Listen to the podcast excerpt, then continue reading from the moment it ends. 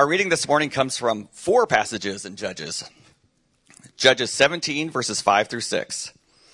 And the man Micah had a shrine, and he made an ephod and household gods, and ordained one of his sons, who became his priest.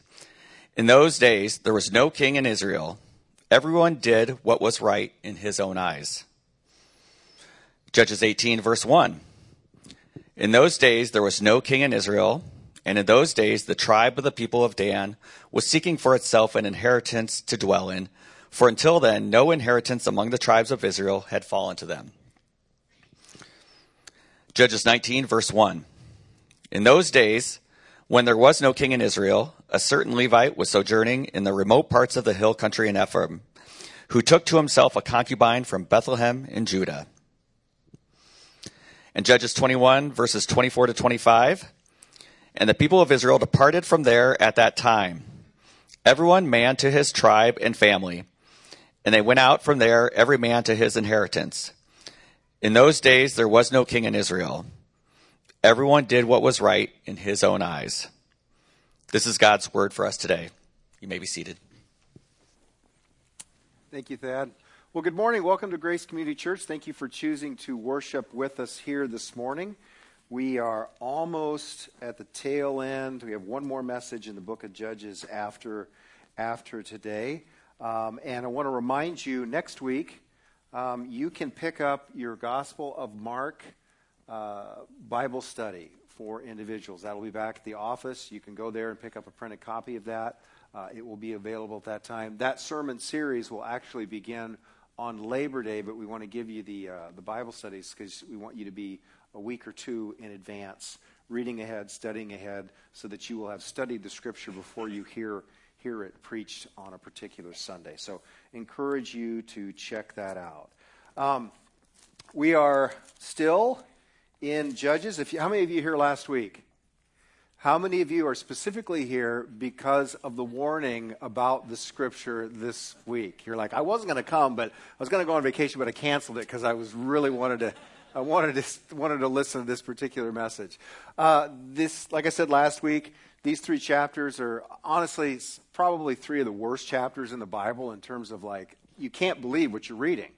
It's like, I, I, I'm, I'm not sure how, how this made it in Scripture. I'll tell you why, how it made it in Scripture.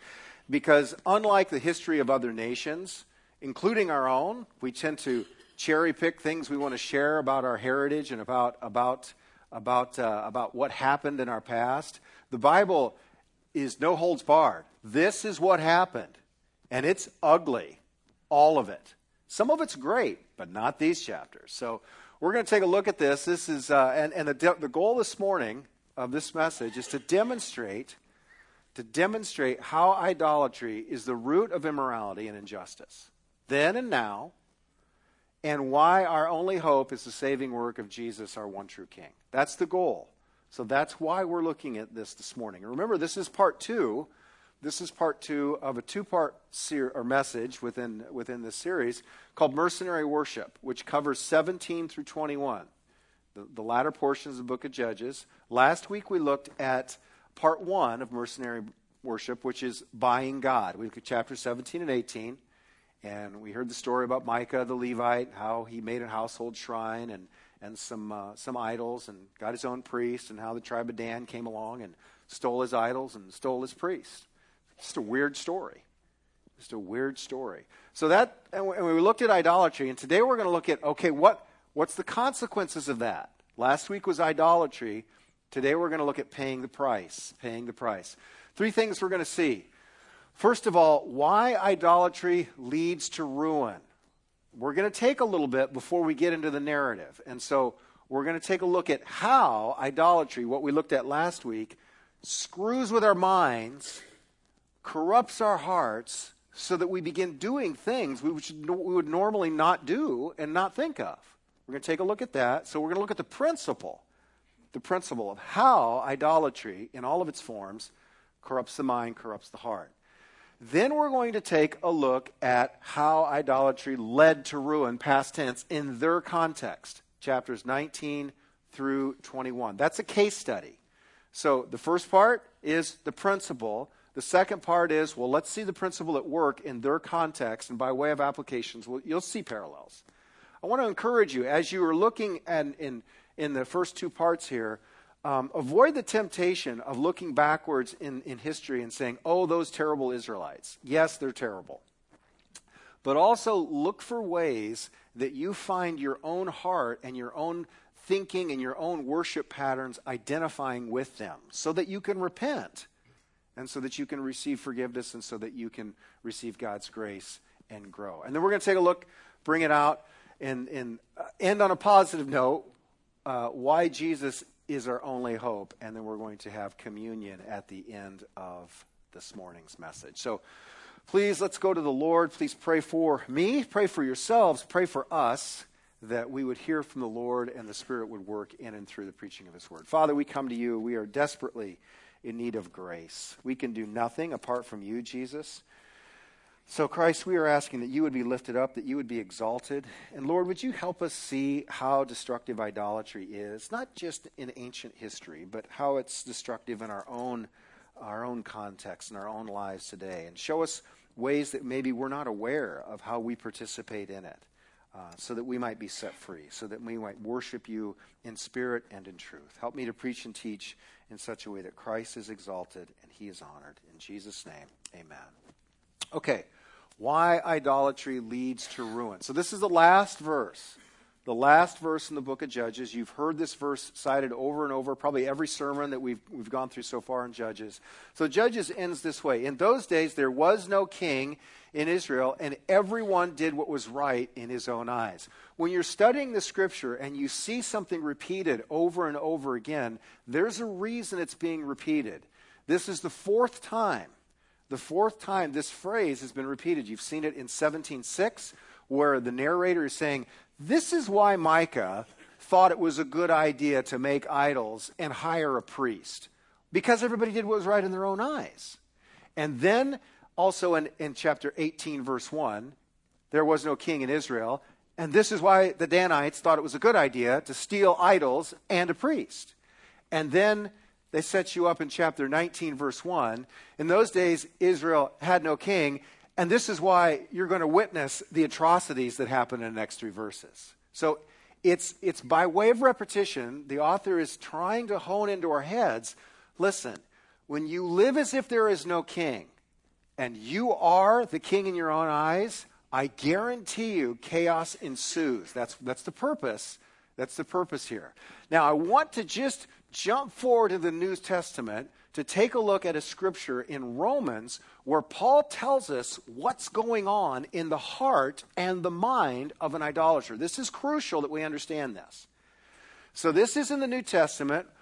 Paul is describing the way idolatry works then and now then and now. So he says in Romans chapter 1, verse 21 For although they knew God, those people in the book of Judges, and those people sitting in Grace Community Church on August or August July 30th, 2023, although they knew God, they cognitively knew the Bible, they understood who he was, they did not honor him as God or give thanks to him. But they became futile in their thinking. Okay, notice idolatry leads to messed up thinking. You begin to think in ways that don't correspond to how you were designed. It, it, you, you, you begin to think, your, your thinking becomes futile. It, it, it leads to frustration, it leads to vanity. And, and in their thinking, and, and their foolish hearts were darkened their hearts become corrupt so that you begin to do things you never thought that you would do and justify things you never thought you would justify.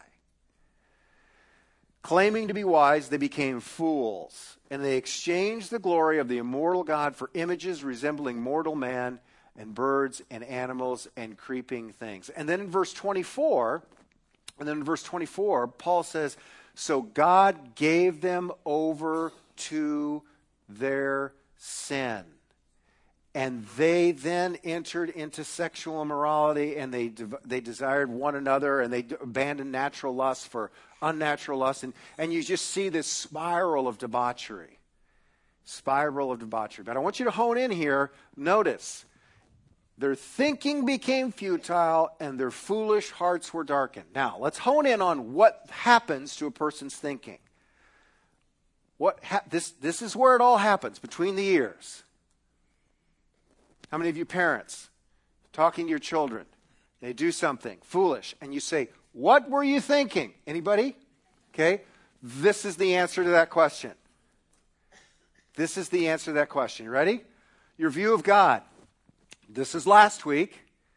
When you engage in idolatry, you reduce God. It's not, you're still orthodox, quote unquote. You still believe in a monotheistic, triune God, and Jesus is the embodiment of that God, incarnation. He died for sin and rose again on the third day. You can still hold that, but your view of God is there's a reductionistic element to it. You reduce God. And you think of him not as the magnificent God that he is, but as a means to an end to get what you want out of life. He becomes the vending machine. So religion then becomes how you work the machine. This was all last week. If you weren't here last week, you can download that message on, on, uh, on YouTube and, and watch that. So that's, that's the means by which you manipulate the machine, which is God. So there's a reductionistic element to idolatry. You reduce God, make him less than he is in your mind, and you view religion as the way by which you approach him so you can get stuff for him or get him to do things for you. Right? That's what, it, that's what happens. Now, how do you view obedience? It's totally optional. It's totally optional. You tend to do the things which God commands that you already would do anyway. And then you tend to justify the things that God says don't do because you want to do them, or you just selectively ignore those commands. How many of you ever look back in church history and think, how did those people in those days think that that practice was remotely justifiable? Has anybody ever looked at church history and thought that? I mean, how could, how could Christians who love Jesus own people as slaves? Or more recently, how could Christians in the South actually think Jim Crow was a good idea? Right? So in our time, we look back and, and we shake our heads. How could that be? There will be generations to come that will look back at our generation and think to themselves, how did that generation not see that that practice was utterly abhorrent? Well, it's because our thinking becomes futile and our foolish hearts are darkened. And we tend to have this innate ability to just justify anything that we want to do. So that was all last week. But how do you view self? We didn't talk about this last week. How do you view self? You know, notice the oft repeated phrase in those days there was no king, but everyone did what was right in his own eyes. When you are given over to idolatry or give yourself over to idolatry, and by the way, by way of review, idolatry is when you take something which isn't God and you make it and elevate it to the status of most important. Any of us can be guilty of that at any time. And I don't care if you have the Holy Spirit within you. Yes, you're justified, but that does not mean that you cannot walk in idolatry moment by moment. And in doing so, your thinking becomes futile and your heart's darkened, and you do dumb things that, that bring pain to you and pain to others. Why? Because you view yourself as king. This is what happens when God is reduced. Man makes himself, we make ourselves the measure of all things. We're the final arbiters of justice. We're the final arbiters of what is right, what is wrong, and we will make the decision. We become, we think we become, autonomous. This is nothing more than what happened in the garden with Adam and Eve. We become autonomous, or we think we're autonomous, or we long for autonomy. We want to be rulers. Now, how do we view others then? If I'm the king, if Brooks is king, I start to view, we start to view other individuals as commodities. Do you know what commodity is? It's, it's, it's, it's an object, it's a thing that either enhances or detracts from my happiness. It's a thing to be owned. Commodities. Or maybe, we, maybe we're not that crass, but we view people as servants. Either they can serve me and increase my happiness quotient, or they can take from me and decrease my happiness quotient. So when you're king, everybody else is underneath you, and they exist to either make you happy or, or they don't make you happy, and so you need to just protect yourself from them or eliminate them, get rid of them.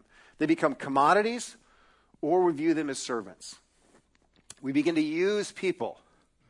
We begin to use people. Um, one more point on that. Others, as in groups, when we view people that are like us, we enter into solidarity with them and we see that if they're like us, then we can join together and collectively, we still view ourselves as king, but I can come along see people, people that are just like me. They have my, my, same, my same likes, my same dislikes. We have the same culture. We are, we are of the same tribe. And, and we, tend to, we tend to view them as when we kind of get together, we can get more for us. Okay, that's, that's what tribes do. Now, consequently, when, when we are in this tribalism mode, we tend to collectively excuse the sins of our tribe. And we view all other tribes, those people that are different from us, as a collective threat to our tribe. And so we need to protect ourselves from their tribe. And we need to, this is where justice gets tricky. View of justice Justice is for those who are in power. The tribe that holds the power seeks justice for its tribe. Other tribes that, that, that can't or, or don't see eye to eye or they're different, well, it's okay for them to be exploited. Okay? That's human history 101. You, you see that? That works for all times, all places, all people. And the, and the root cause of all those views is futile thinking and a corrupted heart. Does that make sense? Now, I've looked at the principle. I wanted, I, I actually had this reversed in my sermon originally. I was going to jump into 19, 20, and 21 and look at the just the nonsense and then try to come back and explain what we saw. But I thought, no, if you jump in right away, they'll think of nothing but the nonsense and they won't understand the principle.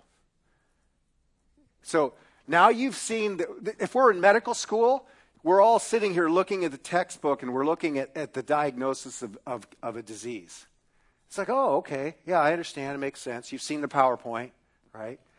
Now, now we're going to be in the emergency room when they wheel someone in and they're suffering from this disease, and it's utterly shocking. Okay, so, so that's what we're doing. Make sense? Okay, you ready to be shocked? Pray for me that I don't go too far. All right, ready? how idolatry led to ruin in the case of Judges 19 through 21. So, last week we looked at the idolatry phase. This is Micah. He stole the money. His mom said, Be cursed be whoever took that money. He says, Oh, I took it. He brings it back. Oh, bless you, son. Let's make an idol. He makes some idol, or the silversmith does, uh, makes his own son the priest. And then a Levite comes into town and he says, Hey, you be my priest. Now God will have to prosper me because I've got a legitimate priest. Then the tribe of Dan comes and steals his idols and steals his priests. And that's how it ends. You think, how weird is that? Well, what you saw was idolatry, which leads to futile thinking, which leads to the darkening of hearts. Now we have set the stage, right? That's idolatry. Now we're going to see how the price was paid. So, idolatry leads to immorality, which is selective morality. That you're, yep, this is going to be the collective cry of the congregation as we look at this scripture. All right, now I'm not going to read the whole chapter. I'm going to look at the highlights. Scratch that. The lowlights of this. But I got to set up the context here. Verse 1 In those days, when there was no king in Israel, a certain Levite was sojourning in the remote parts of hill country of Ephraim, who took to himself a concubine. Stop. What in the world is a concubine? It's not a wife. It's not a wife,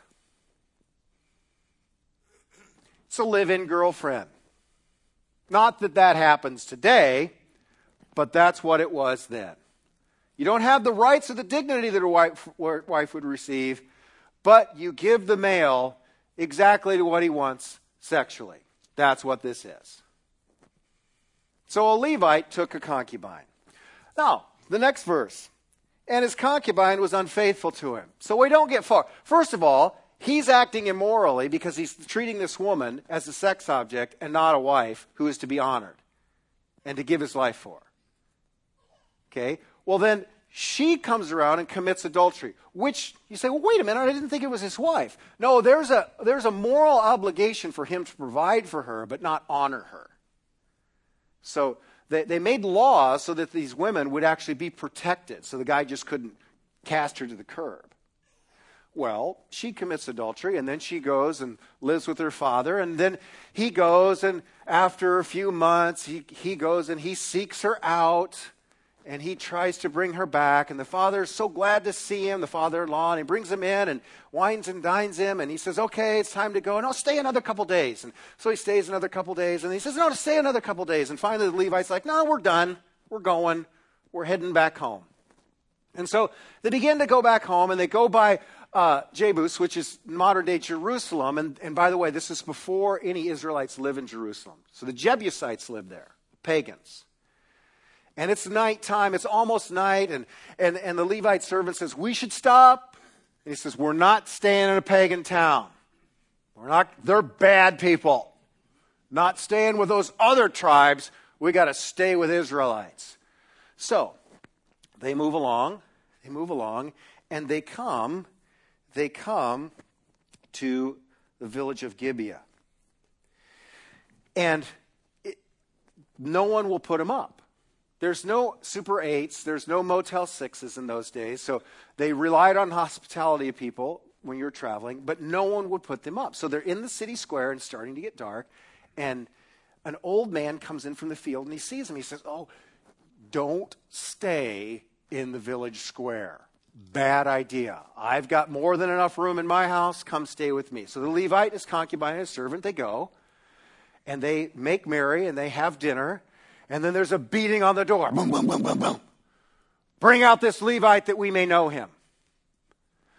That we may know him is a Hebrew euphemism for that we may engage in sexual activity with him. So the worthless men of the city surround, these are Israelites, not pagans. These are Orthodox monotheists.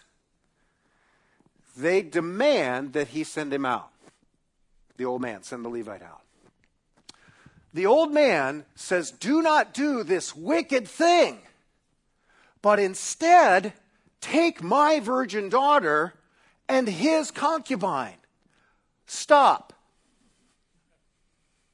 Don't do this wicked thing, instead, do this thing. Do you see what, what he's done? And all cultures do this when they engage in idolatry they order forms of sexual immorality as some worse than others. Not that that ever happens in our generation, but I'm just pointing out what happened then. Notice the thick tone of sarcasm in Brooks's voice. okay? So, what happens next? Oh, it gets worse. The Levite, being the, the gallant warrior that he is, throws his concubine, it says, makes her go out. He pushes her out the door and then shuts the door. The next morning, let's, let's take it out. Take a look here. Da, da, da, the next morning. Yeah, verse 26. And as morning appeared, the woman came and fell down at the door of the man's house where her master was until it was light. So, what happened? You know what happened. This is a gang rape. The gang rape is over, the morning light has come, and she falls at the threshold. Verse 27 Her master rose up in the morning, and when he opened the doors of the house and went to go out on his way, sorry, I'm getting a little shaky here. Behold, there was his concubine lying at the door of the house with her hands on the threshold. And he said to her, Get up, let's be going. I just want to stop right now. At any point in this story, have any of you become indignant? Do you know what I mean by indignant? I, thank you for saying no. Angry. How many of you, at some point in this narrative, that just there's just a bit, a little bit of anger that's, I mean, not a little bit, maybe a lot of it. I don't know. How many of you become angry? Okay, now let me ask you, at what? I'll tell you what, I start to get shaky and I start to get like violently angry where I want to just, I want to engage in combat, and it's not at the Gibeonites. Get up, let's be going.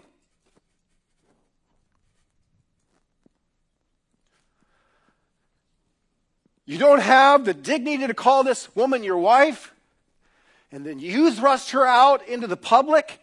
And then you say, Get up, let's going after you've had a full night's sleep. But there's plenty of sin to go around here. There's plenty of people to be angry with. But that, that's the one that just, I, I, I, can't, even, I can't even fathom that. Or, or the dad take my virgin daughters or his concubine. Isn't that the way that human hearts work? When you see collective sin, you identify the one thing you're angry with, but the others aren't so bad.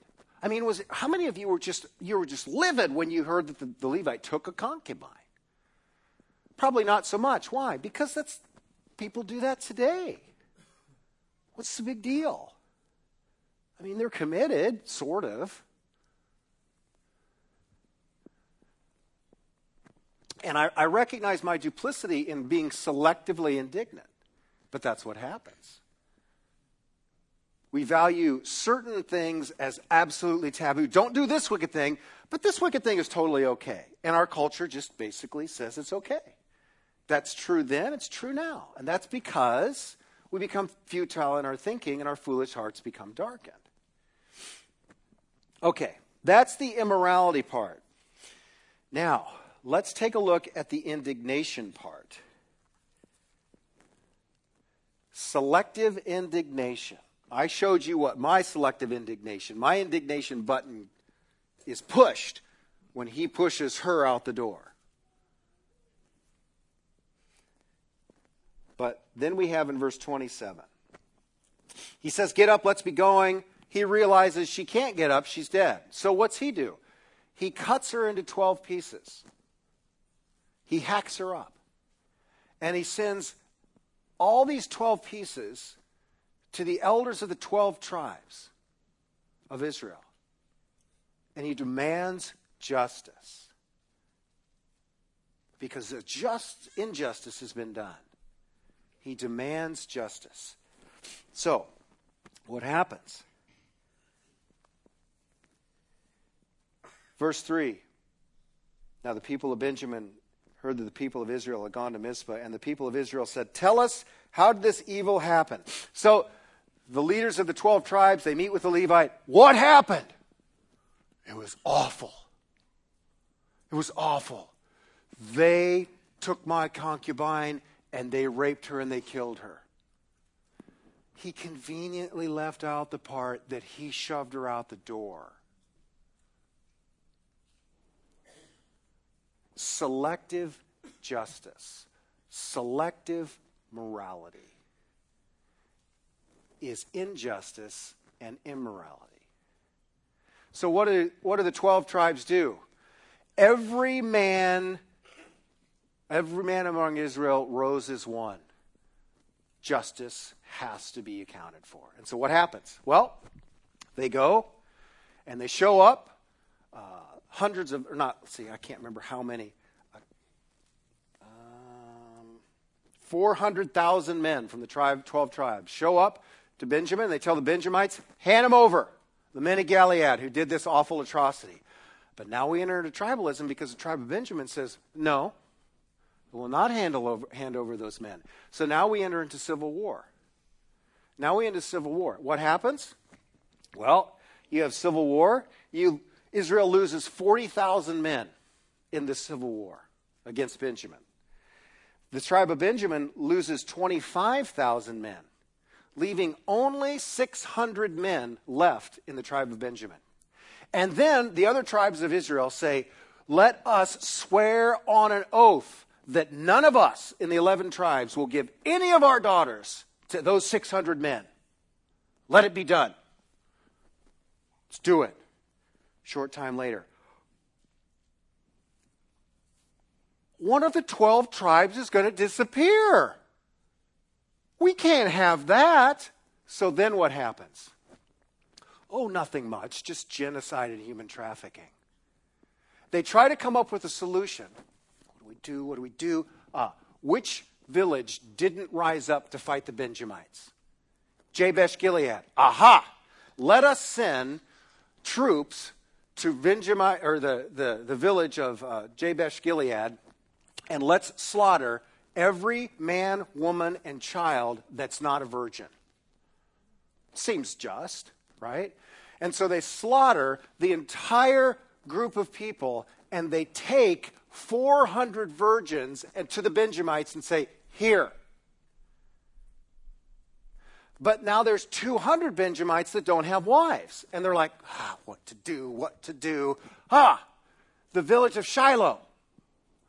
They have this big festival where all the virgins come out and they dance.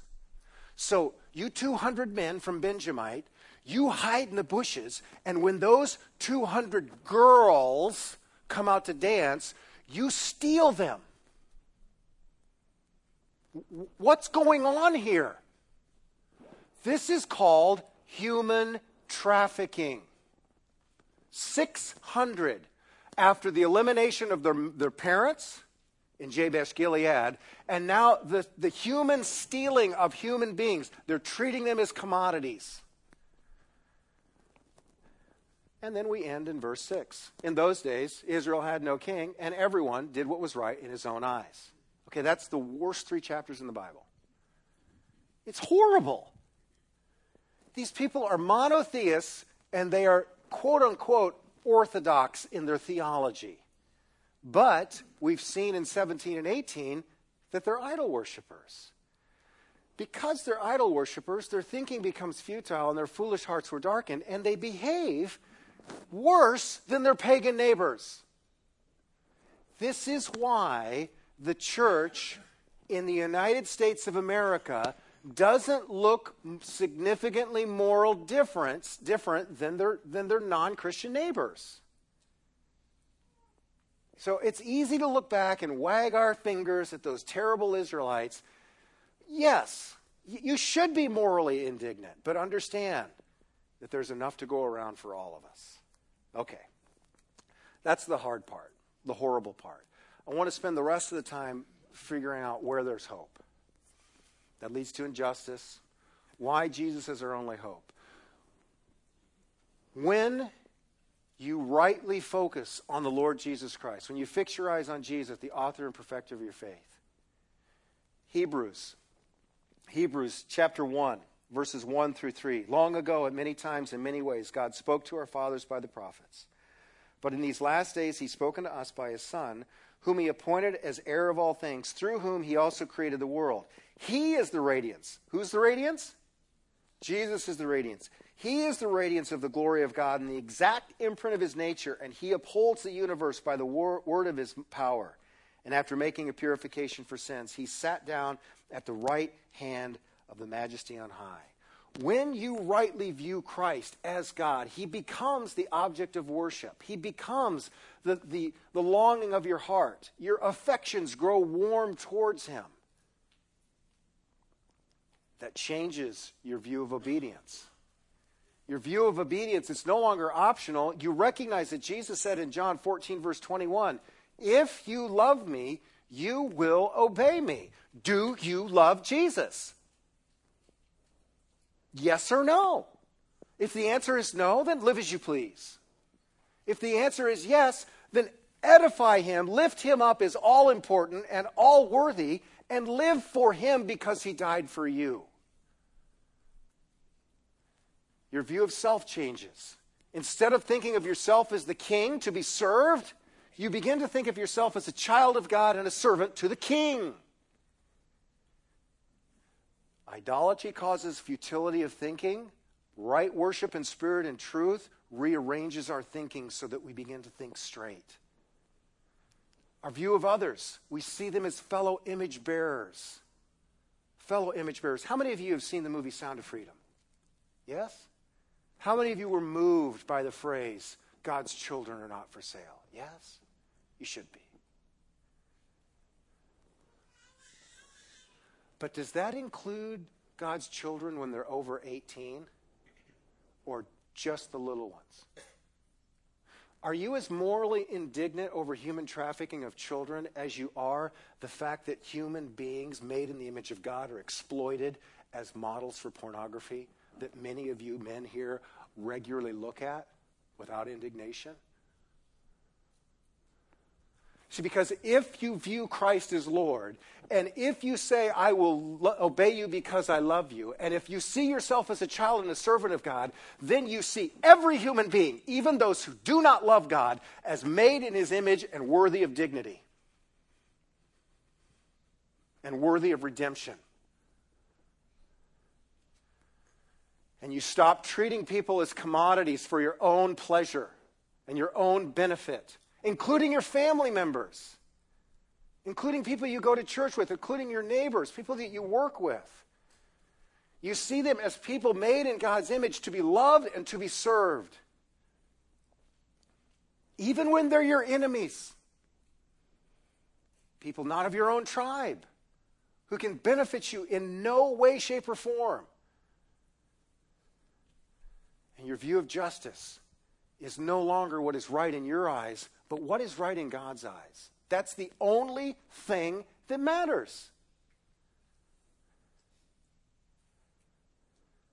It's interesting. It's interesting what generations view as sin. Some in the church today, rightly so, look at the, the blindness of the generations in the past and even the current generations in the church against racism, like, like that's okay. But like, how do you guys not see this?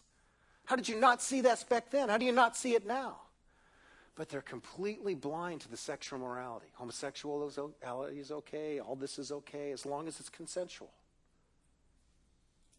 And, and God's like, no, wait. It's great that you're all about abolishing racism, but these people are made in my image too and I, I, I call for obedience and holiness. And your view of justice begins to change. It's, it's what is right in God's eyes. How does God see it? How does He say it? It's not picking and choosing. I think this is important, but this is not. It's not justice for these people and not for these people. It's all people are made in God's image. That's why Jesus is our only hope. Now, we got to end with some questions. Is Jesus your king? How would you answer that question? Yes or no? I mean, don't raise your hand. In your heart of hearts, is Jesus your king? Well, he's my Savior. Didn't ask you if he was your Savior. How can he be your Savior but not his king? So, you want him to save you for your sins, but you won't follow him as Lord? How is that even possible? Jesus says, You call me Lord, Lord, but you don't do what I say? How is this even possible? That's his words. You call me Lord, Lord, but you won't do as I say? If you love me, you will obey me. Is he your king? Some of you would rightly identify him as Savior, but if you were honest in your heart of hearts, you'd say, Nope, I'm king. What are you going to do? What are you going to do? If you continue on with yourself as king, your thinking will be more and more futile. You become more and more blind to your own sin. In your foolish heart, it will continue to be darkened, and your life will end in ruin. That's just the way it works. It's the way it works. And all of us are in the same boat. We're not different than the Levite. You're not different than the Gibeonites. Some of you are offended by that because I'm not homosexual. I'm not saying you, the, the condition of your heart is identical. All have sinned and fallen short of the glory of God.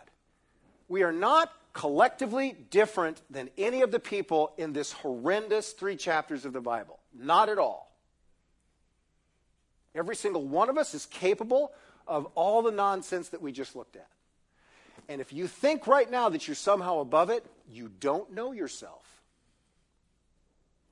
You don't know yourself, and you do not understand how insidious idolatry is and how it can make people who are rational do irrational things.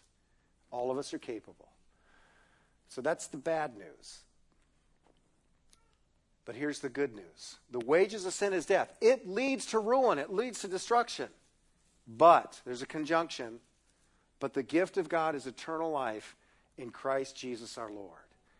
The King of Kings, the Lord of Lords, the Creator of the universe, took on human flesh and took the sins of his people the Gibeonite Israelites, the Levite, his concubine, the foolish people of Israel who made that silly oath not to give their daughters in marriage to the, the Benjamites, those who took the girls in human trafficking, the girls that were taken in human trafficking, they're all, they're all Israelites. So the one true Israelite, the one true king, took on human flesh. And he died for the collective sins of those people his covenant people, and for those who would believe in him. That could be you. It could be you. I don't know if it is, but that's the question. Do you want Christ as your Lord and Savior and King? Then you must receive him by grace through faith. You can't go back and fix what's broken. You can't go back in the past and undo all the stupid things that you've done. You can't undo all the things that you've said. You can't undo the times that you have ex- administered injustice or neglected to administer justice. You can't go back and undo that, but understand that all of those things, our attitudes, our actions, our thoughts. Christ has taken upon himself and he has given for our sin. He has given his life that we might receive his righteousness. Thank you, Jesus. Thank you, Father. Thank you, Spirit. Spirit, would you work in our hearts even the rest of this afternoon? Would you drill down into our hearts how deeply loved we are, that we might receive that love and reciprocate and respond in obedience? God, would you show us where we are prone to idolatry and, and ways we are prone to compromise, that we might confess it? not in fear of condemnation, because we know that your word says that it's your loving kindness that leads us to repentance. Lord, would you show us more of your loving kindness? Would you remind us just how gentle and lowly you are? Lord, that we might be wooed, that we might repent, that we might receive grace and mercy for today, for tomorrow, for the week, and for the rest of our lives, Lord, that we might live for you because you died for us. Be glorified in and through us in Jesus' name. Amen. God bless. Go in grace. We'll see you next week.